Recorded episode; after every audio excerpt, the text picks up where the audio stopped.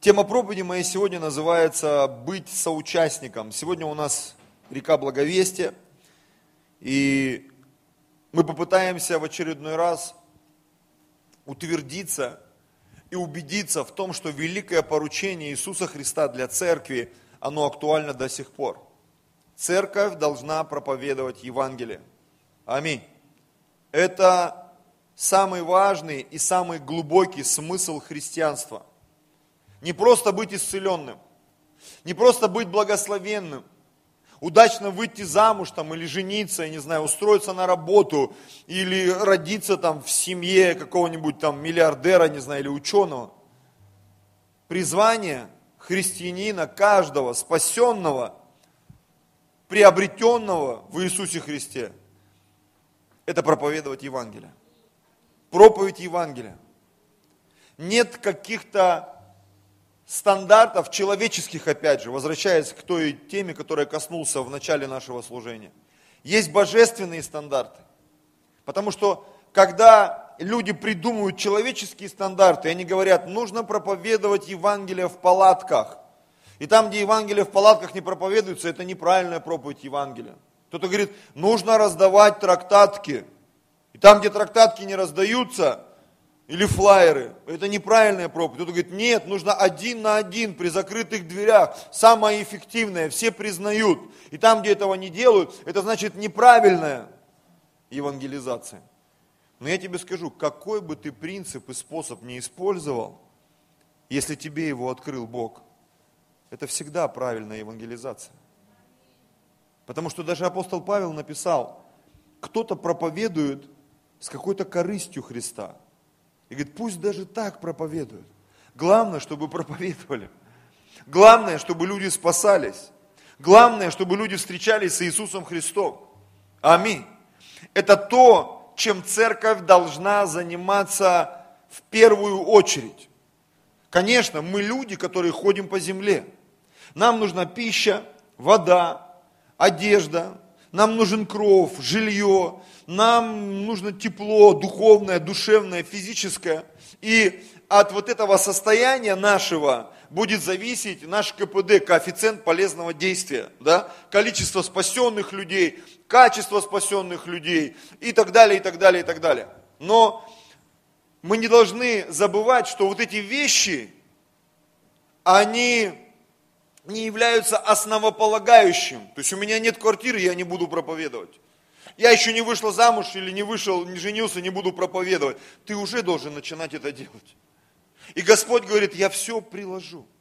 Все то, что ищут язычники, все то, чего ищут и христиане, говорит, я все это дам но вы должны найти Царство Божье. В чем суть Царства Божьего? В чем его соль? В чем его принципы? И сегодня я хотел бы поговорить, наверное, о самом главном принципе Царства Божьего здесь, на земле. Аминь. Это проповедь Евангелия.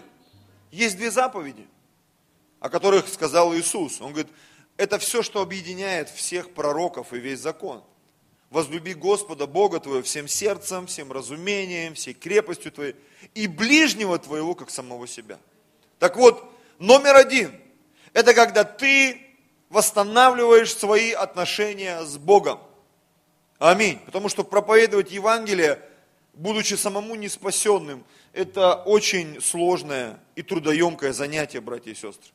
Поэтому мы должны быть сами спасены. И как пишет апостол Павел, чтобы проповедуя другим, самому не остаться недостойным – я должен смирять и порабощать свое тело, свои желания, свои мысли. Почему? Потому что когда я этим занимаюсь, как он написал в другом послании Тимофею, когда занимайся сим постоянно, ибо делаешь ее и себя спасешь, и слушающих себя. Вот этот процесс подготовки и улучшения твоего профессионализма, он не должен влиять на сам процесс Евангелия на сам процесс Евангелия. Евангелие должно звучать в наших устах. Оно должно быть действенным. Причем неважно, на каком этапе ты находишься. Это трактатки, это личное свидетельство, это евангелизация в палатках, телевизионная или какое бы то ни было. Это должно работать в нашей жизни. Тема проповеди моей сегодня называется «Быть соучастником». быть соучастником. Давайте прочитаем первое место. Начнем с черных тонов. Притчи, первая глава, с 10 стиха. Сын мой, если будут склонять тебя грешники, не соглашайся. Можешь прямо улыбнуться рядом сидящему, скажешь, если будут склонять, не соглашайся. В Москве это очень актуальная тема. Тебя постоянно к чему-то склоняют, замечали? Купи, возьми, давай, сделай. И если будут говорить, иди с нами, сделаем засаду для убийства, подстережем непорочного без вины, живых проглотим их, как преисподняя, и целых, как нисходящих в могилу, наберем всякого драгоценного имущества и наполним домы наши добычею, жребий твой будешь бросать вместе с нами, и склад один будет у всех нас. Понятно, что слово убийство, оно пугает. Но тебе не всегда предлагают убийство, согласись. Легкое мошенничество, ловкость рук, да, никакого мошенничества, ловкость рук, никакого волшебства. Иди продавай чего-нибудь там. Говори, что это супер духи. Ну и что, что они с одной бочки налиты? И просто туда эссенции побрызгали разные. Иди продавай книги там по вселенскому сознанию. В Москве очень много бизнесов, заметили? Бизнесов. Чего бы то ни было. И тем более мы понимаем, нам нужно жить, нам нужно кушать, нам нужно как-то вращаться. И поэтому в поиске вот этой свободы финансовой или какой бы то ни было, мы порой слышим вот эти вещи. Наберем всякого драгоценного имущества и наполним домы нашей добычей. Знаешь, когда человек голоден, физически, интеллектуально, духовно, душевно, когда он чувствует себя каким-то непризнанным гением, несостоявшейся личностью, у многих из нас начинается сбой в программе, замечали? В разуме, в сердце, в эмоциях. И ты все больше и больше готов согласиться на какой-то компромисс. И человек сначала по субботам работает, потом ему говорят, и в воскресенье ты должен работать. И смотришь, его нет на служении, его нет на домашних группах, его нет в общении, ему тяжело на какие-то встречи, вечеринки, не знаю, свадьбы, святые общения, потому что даже Новый Завет, уже саму общительность, он ввел в дефиницию жертвы, жертву общительности. Я когда первый раз, помню, это увидел, думаю, вот это да. Даже общительность превращается в жертву порой. Особенно в таком городе, как Москва, тебе нужно куда-то ехать после работы, ты уставший, что-то там говорить, молиться, что-то там делать, посвящать, при этом улыбаться, при этом напрягать мозги, чтобы разговор был духовный. А так хочется иногда отматерить там всех, да, вспомнить там про этих нехороших людей в метро, которые тебе не уступили место. Ну, понимаете, о чем я говорю? И соучастником худых сообществ стать намного легче, согласитесь? Легко. Даже напрягаться не надо. Выйди вот возле вокзала какого-нибудь, там столько сообществ разных. Ну да, они, конечно, пахнут, ну, можно принюхаться. И еда может тряхануть раз, второй, ну ничего, потом привыкнешь. Аллилуйя. Ко всему же люди привыкают. И в тюрьме, и в зоне, и к одиночеству привыкают. И потом какие-то извращения начинаются. Вначале духовный, душевный, потом это переходит в физический э, момент. И потом человек уже сам не осознает и не понимает, что его жизнь, она стала странной. Ведь не зря, говорят, с ума сходят поодиночке. Это тоже своего рода опасность. Опасность. И вот тема моей проповеди сегодня, забегая вперед, хочу выбросить это вам откровение. Соучастником чего ты являешься – на сегодняшний день. И соучастником чего ты бы хотел являться в ближайшее будущее, завтра, сегодня вечером, послезавтра. Каких сообществ, каких событий, каких действий. Здесь написано дальше, сын мой, не ходи в путь с ними, удержи ногу твою от стези их, потому что ноги их бегут козлу и спешат на пролитие крови. Когда мы вступаем на путь греховности, а в мире ты куда ни плюнь, ты сто процентов ты куда-то попадешь там, где нет божественных стандартов. Рано или поздно, если внутри тебя не будет вот этого светильника поправленного, который горит, когда мы читаем Слово, когда мы молимся, когда мы погружаемся в Его присутствие, когда мы выходим и начинаем проповедовать Евангелие. Потому что если ты не будешь делать дело Божье, тебе другая личность, не будем называть ее да, сегодня, она придумает тебе другое занятие. Другое занятие. Вы знаете, я наблюдаю за людьми в церкви, за людьми вне церкви. Я не, не кидаю сегодня камень в чей-то огород. Я лишь как пастор, как любящий пастор. Я хочу показать некоторые вещи, которые мне видно со стороны. И вот я вижу, как человек, вот он погрузился в поиск чего-то, семейного счастья, финансового благополучия, каких-то духовных переживаний. И он выпал из теократического порядка церкви. Просто выпал. И э, ведь есть люди, которым ты даже не предъявишь, что, слушай, ты что-то не то делаешь, он все то делает. И когда его спрашивают, зачем ты это делаешь, такая отмазка есть, да, мне Бог сказал. Я когда первый раз когда услышал, думаю, ну, наверное, Бог ему сказал. Потом долго над этим размышлял, потом мы как-то с пасторами эту тему обсудили и поняли, это вот отмазка современности. Ты почему это делаешь? Мне Бог сказал. Ну это же чушь. Мне Бог сказал. А почему ты вот это не делаешь? Мне Бог сказал. Такая железная отмазка, а ты понимаешь, да не Бог это тебе сказал. Кто-то другой тебе это сказал. Кто-то другой тебе это сказал. Ты стал соучастником какой-то лжи, самообмана. И вот ты смотришь, человек, он увлекся этими. Итог этого всего, его нет в церкви, его нет в служении. И в 99% случаев он уже давно никому не проповедует Евангелие и какие-то темы служения, там домашняя группа, любой формат служения, это всегда боль вызывает в его сознании. Почему? Потому что в какой-то момент ты или я, мы сами не заметили, как мы стали соучастниками чего-то другого, не Божьего. Потому что когда ты соучастник божественных планов, божественных дел, тебя любая идея в церкви, пастора или кого бы то ни было – она, она тебя вдохновляет. Вот мне как пастору, мне всегда нравится, когда люди приходят и говорят, пастор, вот у меня вот такая идея, вот такое служение. Оно порой кажется чем-то бредовым, но ты понимаешь, человек хочет прославить Господа. Может быть, мои мозги, они не вмещают то видение, которое есть в его сердце, но я понимаю, он хочет служить. И мне хочется за него помолиться и благословить и сказать, конечно, давай делай, я вообще не понимаю, что ты собираешься делать, но, но я понимаю, что ты хочешь что-то делать. Давай, сделай, мы посмотрим. В большинстве случаев, конечно, это просто фантазия. Почему? Потому что как только человек сталкивается с реальностью, и он понимает, что быть соучастником, это вместе вкидываться и деньгами, и временем, и возможностью. Помните, как в том мультфильме? А это вы за меня и пальцы загибать будете? А потом еда полетела мимо. Помните, да, этого мальчика? Там все за него, два из ларца одинаковых с лица, все делали. И он такой счастливый. Они ему даже пальцы загибали. Но потом еда полетела мимо.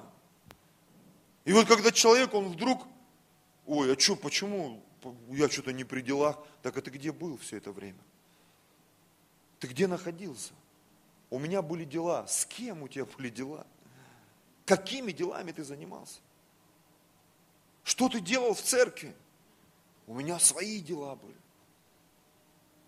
Давайте еще прочитаем еще, еще добавим черных тонов. Я думаю, на контрасте всегда в конце выходит вот так. 2 Коринфянам 6 глава. Не преклоняйтесь под чужое ермо с неверными. А что такого? Я такое слышу порой. Почему? Потому что или ибо какое общение у праведности с беззаконием? Что общего у света с тьмою. Знаете, когда я впрягаюсь в чужое ермо с неверными, я не оправдываю себя, но я хочу, чтобы мы увидели вот эту вот божественную нить. Когда я впрягаюсь в чужое ермо с неверными, у меня есть конкретная цель, меркантильный интерес, дико меркантильный интерес. Я этих людей хочу спасти. Тупо привести в церковь. Давайте будем говорить напрямую. Я хочу, чтобы они начали ходить в церковь. чтобы они начали ходить на мою домашнюю группу, чтобы они хотя бы помолились со мной молитвы покаяния. Поэтому я порой впрягаюсь в чужое ермо с неверным. На самом деле, где бы это ни было – на работе, на празднике, на дне города, не знаю, на свадьбе, на каких-то площадках, где пересекаются верующие, глубоко верующие, с глубоко неверующими людьми. И мы идем туда, и пляшем, и танцуем, и делаем, и работаем, и где-то даже не говорим вот эти вот христианские термины, чтобы ну, быть похожими на всех. Для чего? Чтобы этих людей приобрести для Господа, братья и сестры. Приобрести для Господа. Но знаете, что порой я вижу? Это даже не про нашу церковь, а вообще в общем. Когда человек, он идет в мир, то получается, что мир начинает влиять на христиан. Так не должно быть, братья и сестры. Ведь это мы соль земли. Это мы свет миру. Не мир должен влиять на нас, а мы должны влиять на этот мир. Но когда внутри тебя нет этого огня, и ты не являешься соучастником Евангелия, ты попадаешь в эти сообщества, и они вдруг начинают тебя развращать. Они начинают тебя развращать. Поэтому первый псалом тебе в помощь. Счастлив, кто не ходит, не стоит, не сидит такой, калека духовного мира. Но опять же, нужно понимать, где он не стоит, где он не сидит куда он не ходит.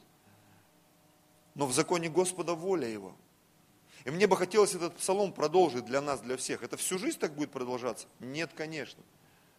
В какой-то момент Бог возьмет от этого праведника из первого псалма и скажет, иди-ка вот туда вот и стань-ка на пути грешных. И покажи всем там стоящим на этом пути грешных, как нужно стоять, чтобы этот путь, он перестал быть путем грешным и стал путем святых людей.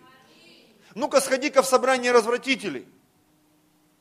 И прояви себя там, чтобы всем там в этом собрании развратителей, они не могли там усидеть и ломанулись оттуда, а все, кто остался, они покаялись.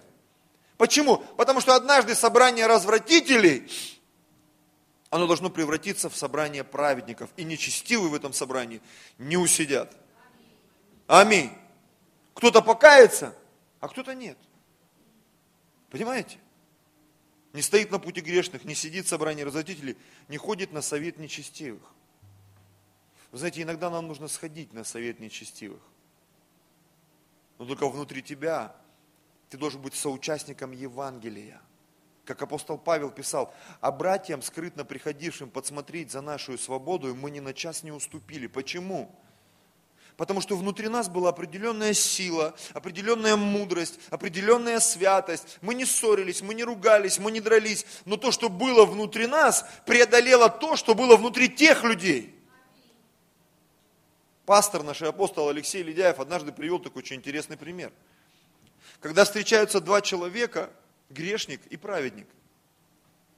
От того, что он праведник, нету вот этой статусности духовной, стопроцентная победа, потому что праведники порой в своей праведности настолько слабы.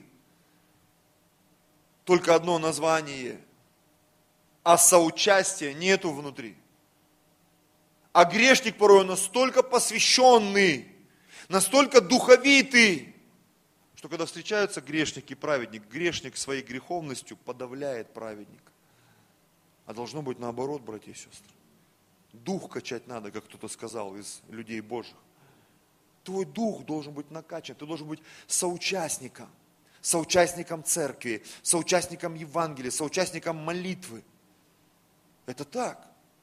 Если мы не являемся, не являемся соучастниками, я сейчас вспомню эту историю, когда была война, когда Саул был царем, и там написано, народ израильский, они все метались, они перебежали на сторону филистимлян, они ходили вместе с ними, а когда евреи через Иоаннафана победили и начали долбить филистимлян, эти же евреи перебежали на сторону евреев и вместе с ними, у И ты когда читаешь это все, Многие думают, ну это там с ними было. Нет, братья и сестры, это сегодня ведь и с нами происходит в церкви. И ты иногда смотришь, думаешь, это что такое вообще? Особенно, когда в соцсети заглядываешь. Кто с кем там тусуется, вообще непонятно. Иногда думаешь, ё-моё. На домашку не назовешься, в воскресенье не назовешься, а где-то непонятно где тусуются они, непонятно с кем там. Я не то, что там предъявляю, я просто в контексте проповеди, я пытаюсь в этом во всем разобраться. Так ты соучастник чего? Церкви или же чего-то другого? Почему обращение к последней церкви, оно настолько серьезное? Помните, Иисус сказал, последняя церковь, седьмая церковь от книги Откровений. Говорит, ты не холодный, ты не горячий. У тебя есть деньги, у тебя есть то, то, то, но ты не горячий и не холодный, ты не рыба, не мясо. Ты вроде бы в церкви, а на самом деле нет. Ты вроде бы с Богом, а на самом деле нет. Ты вроде бы проповедуешь, а на самом деле нет. Иисус говорит, я не могу вот это терпеть, меня сейчас вырвет тобою. Ну, это так, современный перевод. И какой-то момент ты понимаешь, что такая жизнь тебя не устраивает.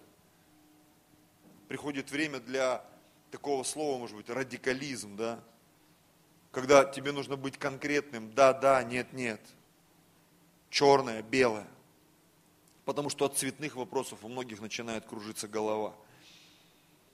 Какое согласие, а, что общего у света с тьмой? Какое согласие между Христом и Велиаром? Или какое соучастие верного с неверным? Какая совместимость храма Божия с идолами? Ибо вы храм Бога живого. Как сказал Бог, вселюсь в них и буду ходить в них, и буду их Богом, и они будут моим народом. Я бы хотел, чтобы вот это, вот это место мы прочитали еще раз более внимательно. Смотрите, это результат твоего соучастия. В чем он проявляется? в том, что великий Бог, Он вселяется в тебя, и Он ходит в тебе, где бы ты ни был. Он не выходит из нас, а, ты пошел в пивбар, я не с тобой. И ты раз, как Иисус на кресте, да, Господи, где же ты? Ты покинул меня, бах, бутылкой по башке, да? Вышел весь в пиве, разбитая голова. Господь, ты меня покинул, Бог не покинет тебя. Я помню, братья одни там практиковали, они ходили по ночным клубам, там проповедовали Евангелие. Это было такое особенное служение. Это оно было не для всех.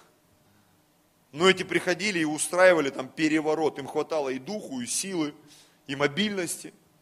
Это не для всех, братья и сестры. Как однажды один уважаемый человек сказал, говорит, не надо ходить в православную церковь и проповедовать там Евангелие им, что они неправильно верят. Чтобы не получить черепно-иконно-мозговую травму. Тебя могут не понять просто там. Там тоже люди сильно верующие. Порой сильнее, чем мы даже. У них настолько сильная вера, что мы на служениях сидим, а они стоят. Может, нам тоже это начать как-то применять. Крепче в вере будем.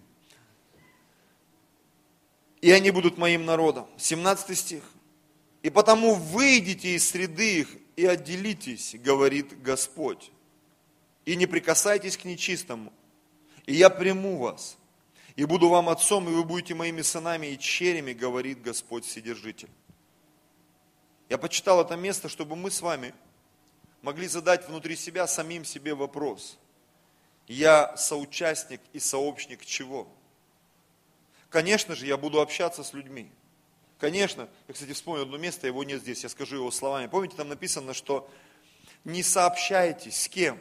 с блудниками там и так далее, и так далее. Впрочем, не с блудниками мира, а с теми, кто называется братом там или сестрою, да, и делает неправильные вещи.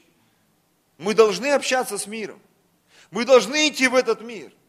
Но очень часто, знаете, сейчас возникает какая-то такая вот, я не знаю, была ли она раньше, но просто я только сейчас на это обратил внимание. Такая интересная категория людей. Они вроде бы не в мире, но они и не в церкви. Что-то вот промежуток какой-то непонятный.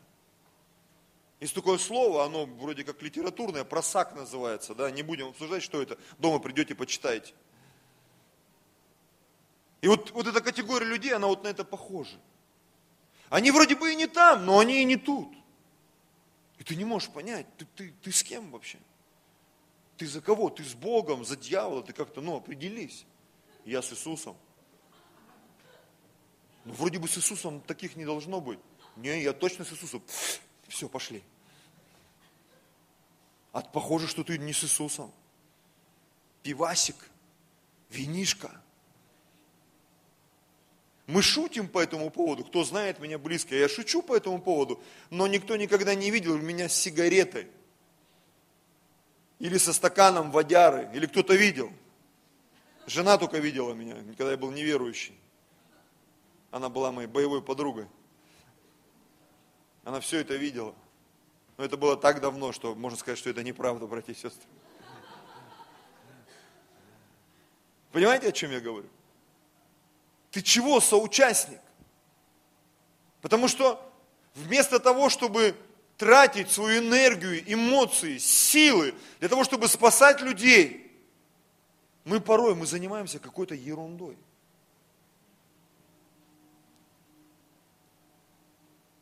Еще одно место, Матфея, 23 глава. Горе вам, книжники, фарисеи, лицемеры – что строите гробницы пророкам и украшаете памятники праведников. И говорите, если бы мы были в дни отцов наших, то не были бы сообщниками их в пролитии крови пророков. Таким образом, вы сами против себя свидетельствуете, что вы сыновья тех, которые избили пророков. Дополняйте же меру отцов ваших. Змеи, змеи, порождение хиднины, как убежите вы от осуждения в гиену? Посему вот я посылаю к вам пророков и мудрых, и книжников, и вы иных убьете и распнете, а иных будете бить в синагогах ваших и гнать из города в город, да придет на вас вся кровь праведная, пролита на земле от крови Авеля, праведного, праведного, до крови Захарии, сына Варахиина, которого вы убили между храмом и жертвенником. Скажешь, какое сложное местописание ты взял? Я сейчас объясню его. Знаете, почему я его взял? Я в этом месте, местописании увидел себя. Я был таким. Я говорил, баптисты это вообще какая-то неправильная вера. Про православных я вообще молчу, а католики. И когда я начинал проповедовать Евангелие, я человеку порой объяснял, почему они такие плохие и почему мы такие хорошие. Сегодня мне стыдно за это. На самом деле. Потому что я понимаю, что вся история церкви, э, и православия, и католицизма, и протестантизма, евангельских церквей, пятидесятнических церквей, харизматических церквей, это история, через которую Бог спасал людей. Аминь. я не имею никакого права осуждать этих людей. Потому что я не жил в их времена, я не понимал, как это все было. Как там все происходило, какие решения приходилось принимать. Я живу сегодняшним днем. И Иисус, он, он их так подколол. Говорит, если бы мы жили во времена отцов, мы бы так не делали.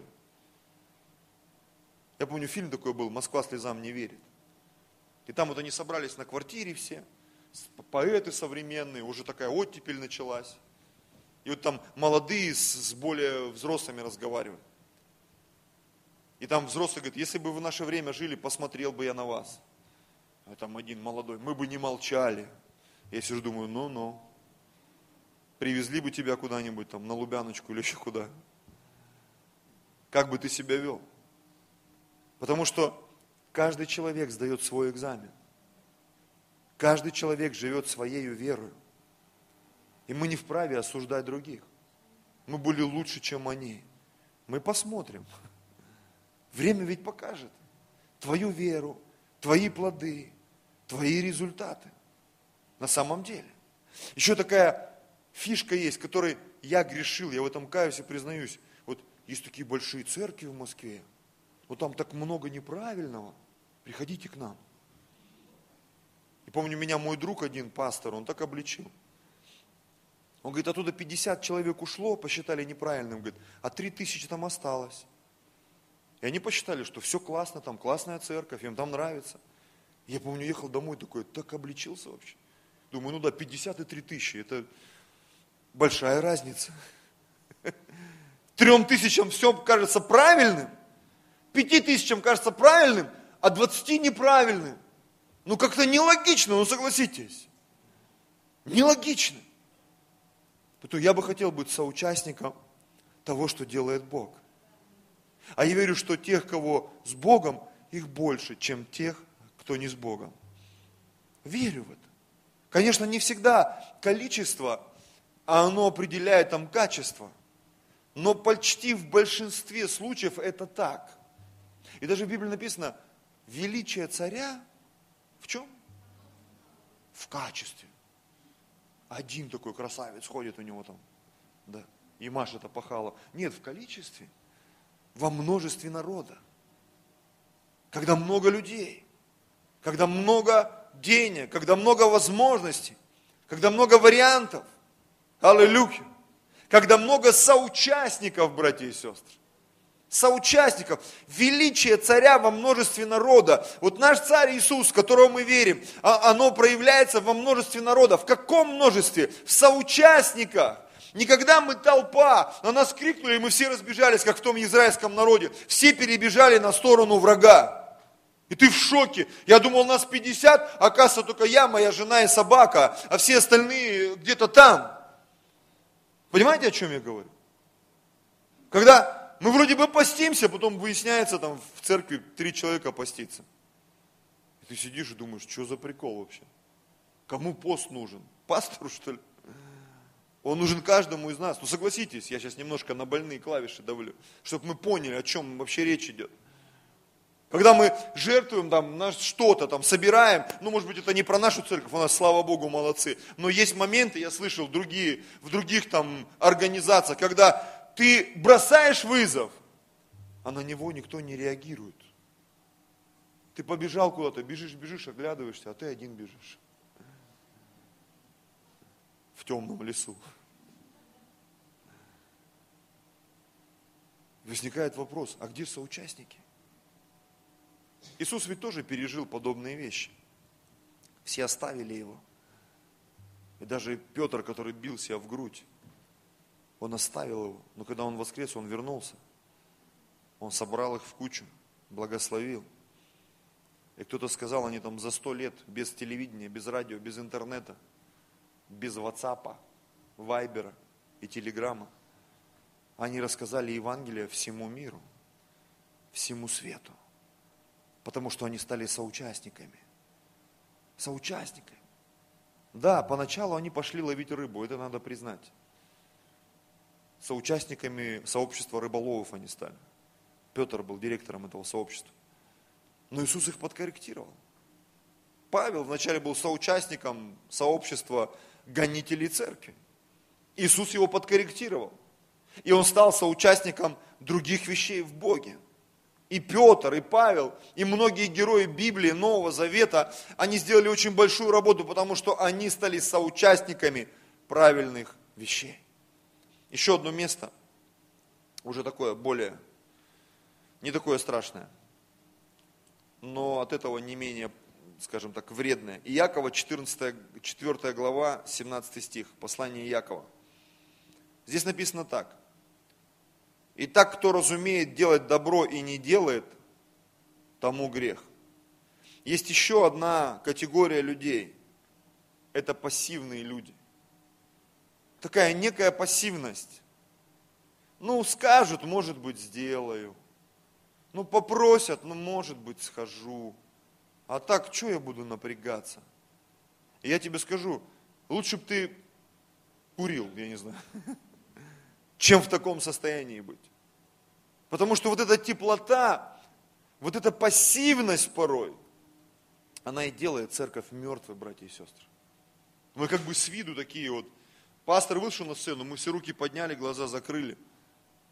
Пастор отвернулся, можно и в носу поковыряться там или что-то поделать. Ну, понимаете, да?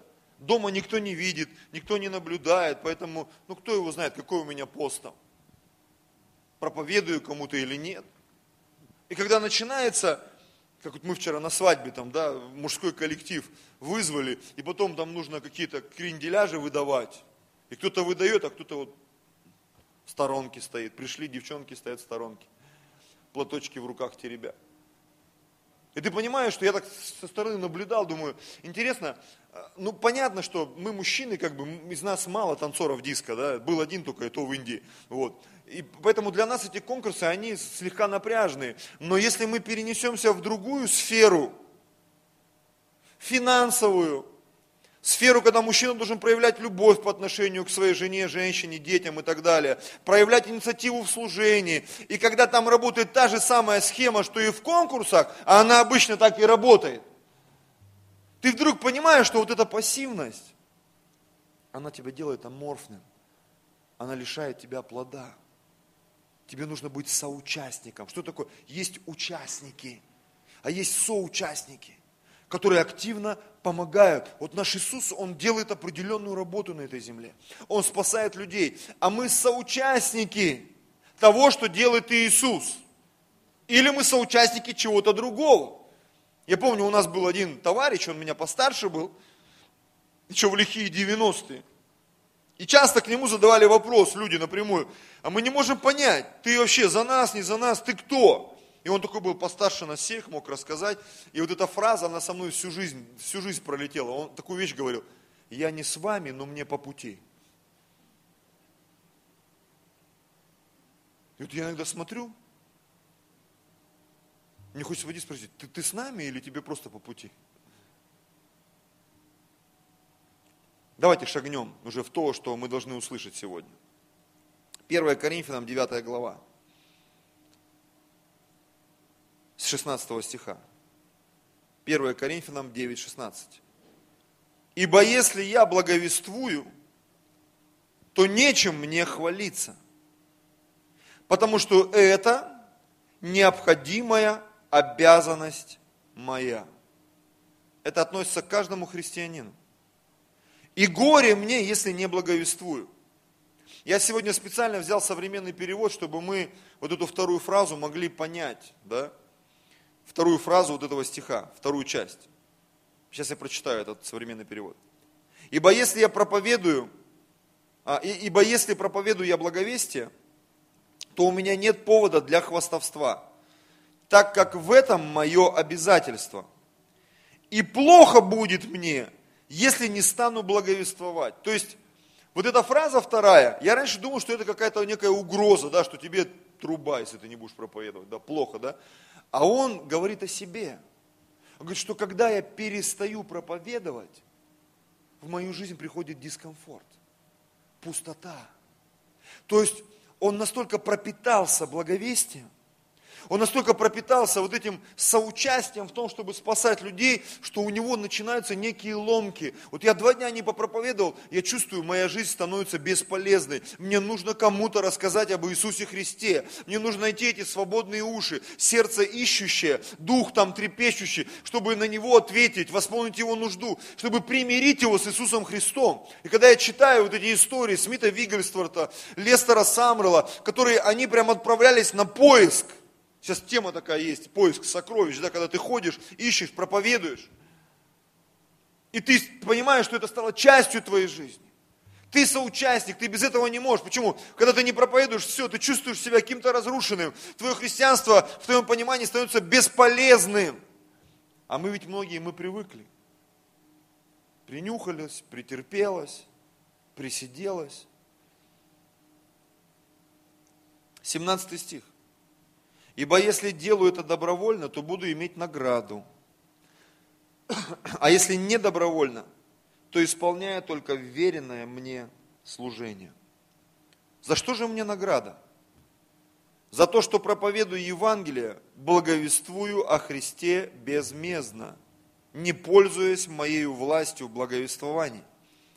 Ибо, будучи свободен от всех, я всем поработил себя, дабы больше приобрести – для иудеев я был как иудей, чтобы приобрести иудеев. Для подзаконных был как подзаконный, чтобы приобрести подзаконных.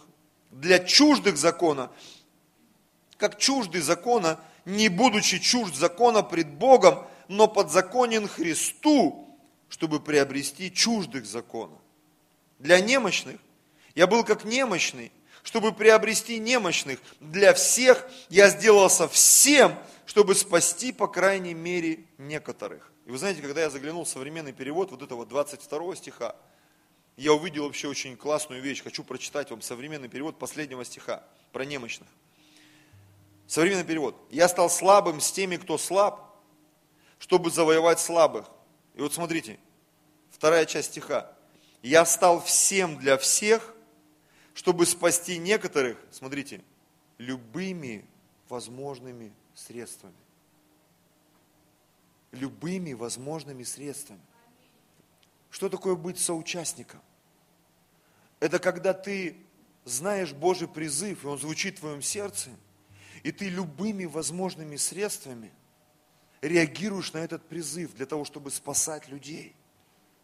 Не любыми возможными средствами ты отмазываешься от этого призыва, как часто мы делаем. Когда там пастор спрашивает, в воскресенье у нас должны быть новые люди. Да, да, все думают, ё-моё, где же их взять, этих новых людей? Ребята, мы живем в самом большом городе нашей страны. Вы даже не представляете, сколько, как много здесь людей живет. Потому что для многих цифра там 10 миллионов, она ничего не значит, ну реально. Это надо сходить на какой-нибудь праздник города. Говорят, что когда какой-то тут этот был музыкант, который космическую музыку эту пишет, Жерар какой-то там, чего-то там. Как? Вот, Жан, Жан-Мишель Жар какой-то, жареный, короче, какой-то француз. И говорят, там вот на МГУ собралось то ли 2 миллиона людей, то ли там 5 миллионов, там по разным подсчетам. Я думаю, вот бы на это посмотреть на все. 5 миллионов людей. Я в группу недавно в церковную кидал здание церкви, помните, да? И там оно в, в три расходится место. Я говорил об этом, да, что мы были в Красноярске на конференции, и на семинаре для пасторов э, пастор Генри Мадава рассказал нам, что он в этом здании был, и он проповедовал там. Он проповедовал в одной части здания, другой там пастор в другой части здания. Там есть центральная часть и есть разные как бы залы. И получается здание, оно как трилистник расходится в три части. То есть длина одного крыла 4,5 километра, другого крыла 4,5 километра и третьего крыла 4,5 километра.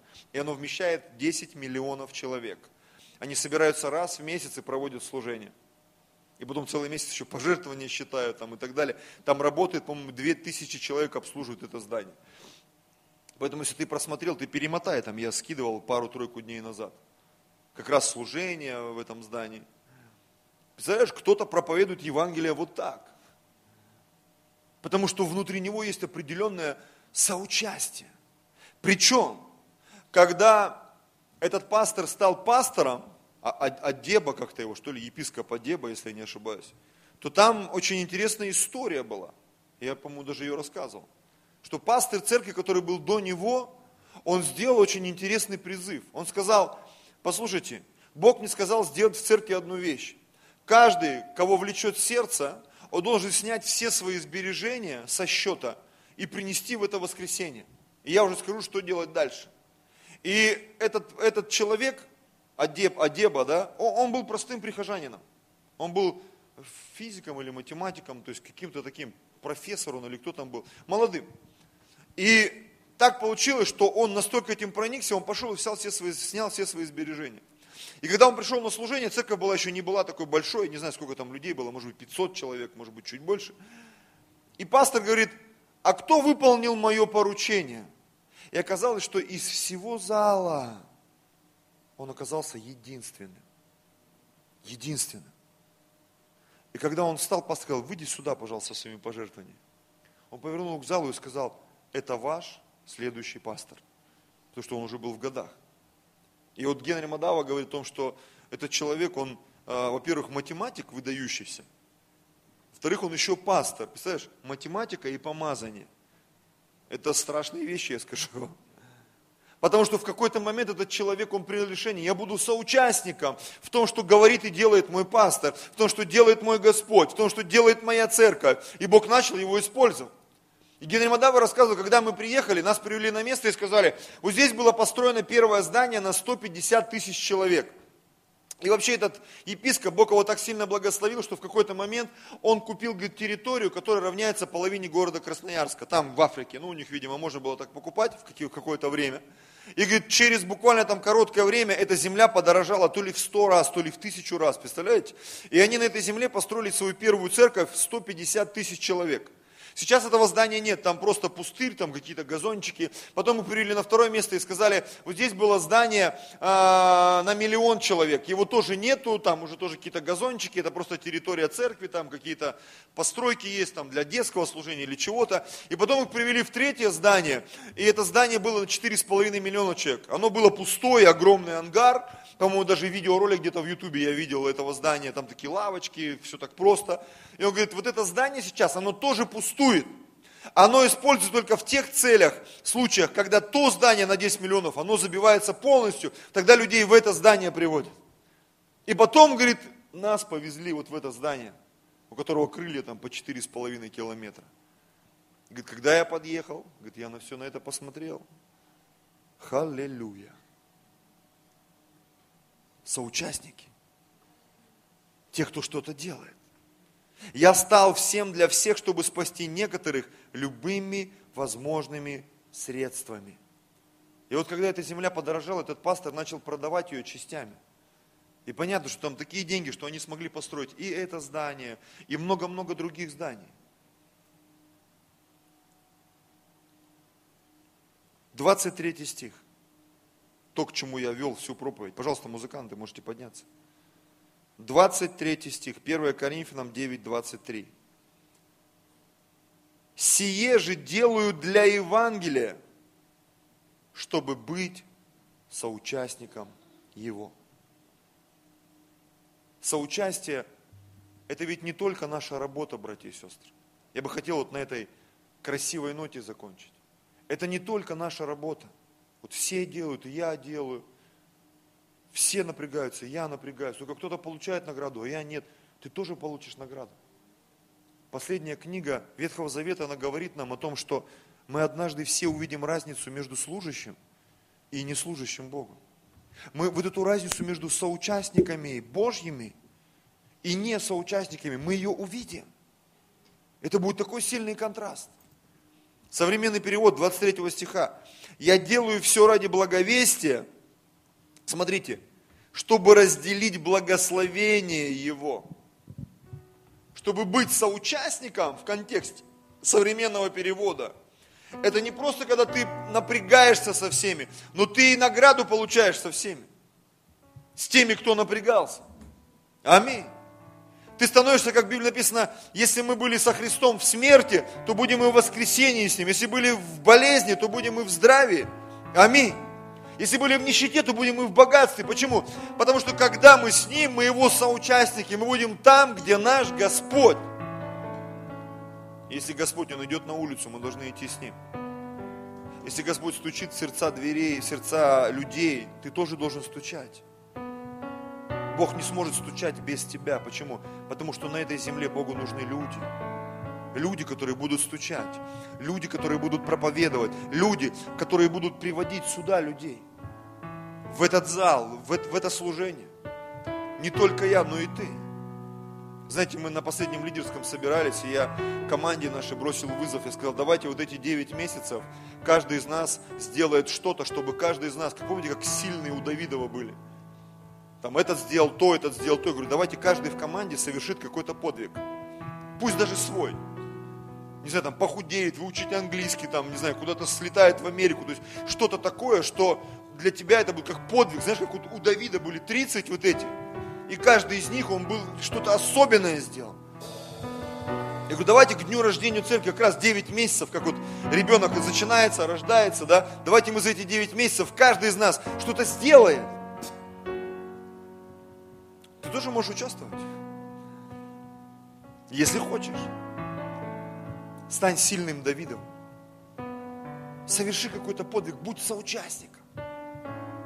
Я всегда вспоминаю эту историю, когда Давид, он так хотел пить, и трое из этой команды написано, они имели такую ревность, они были соучастниками в деле Давида. Написано, они пробились сквозь стан филистимский и принесли эту воду. И когда они дали ее Давиду, Давид сказал, я не буду пить, ребята, вы что, это не вода, это вообще, это ваша кровь. Вода, это цена вашей крови.